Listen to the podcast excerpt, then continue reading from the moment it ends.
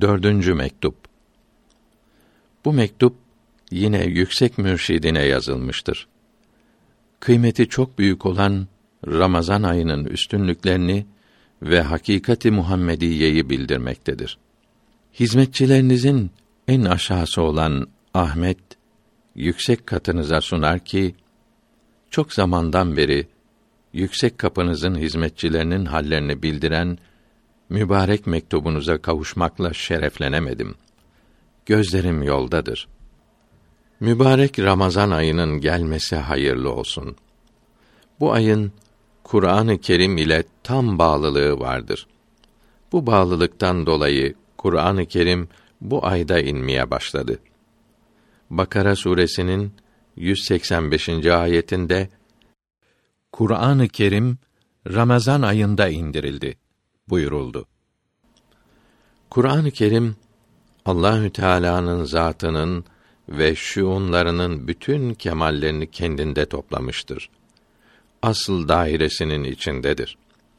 Ona hiçbir zıl yaklaşmamıştır. Kabiliyeti ula onun zillidir. Ramazan-ı Şerif ayının Kur'an-ı Kerim ile bağlılığı olduğu için bu ayda bütün hayırları ve bereketleri kendinde toplamıştır.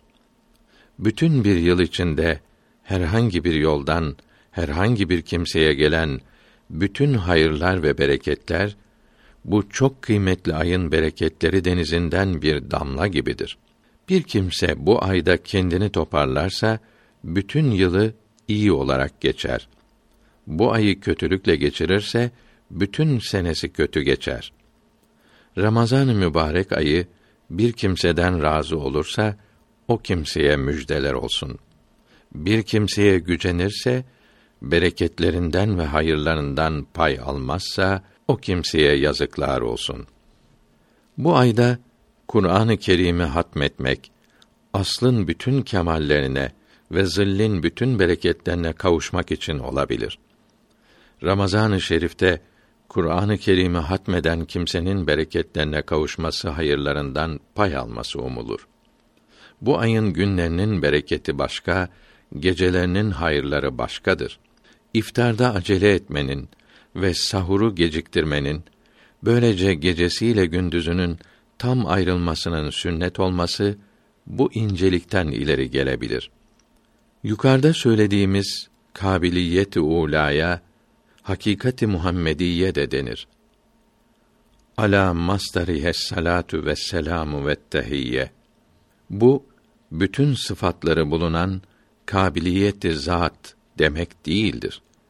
Büyüklerden birkaçı böyle demiş ise de öyle değildir. Zat-ı ilahinin ilm itibarının kabiliyetidir ki Kur'an-ı Kerim'in hakikati olan zatın ve şuunlarının kemallerinin hepsine bağlıdır. Sıfatlara bağlı olan ve zat ile sıfatlar arasında bir geçit olan kabiliyeti ittisaf ondan başka bütün peygamberlerin hakikatlarıdır. Ala nebiyina ve aleyhimüs selavatü ve teslimat ve tahiyyat. Bu kabiliyet kendisinde birçok itibarat bulunmak düşüncesiyle birçok hakikatler olmuştur. Hakikati Muhammediye olan kabiliyet kendisinde zırliyet bulunmakla beraber sıfatlara benzemez. Zat-ı ilahi ile arasında hiçbir perde yoktur. Muhammedi yaratılmış olan evliyanın hakikatları zat-ı ilahinin ilmi itibariyle olan kabiliyetleridir. Bu kabiliyeti Muhammediye zat-ı ilahi ile o çeşitli kabiliyetler arasında bir geçittir. Bu kabiliyete onlardan birinin adı da verilir. Çünkü bu kabiliyet sıfatlara yakındır.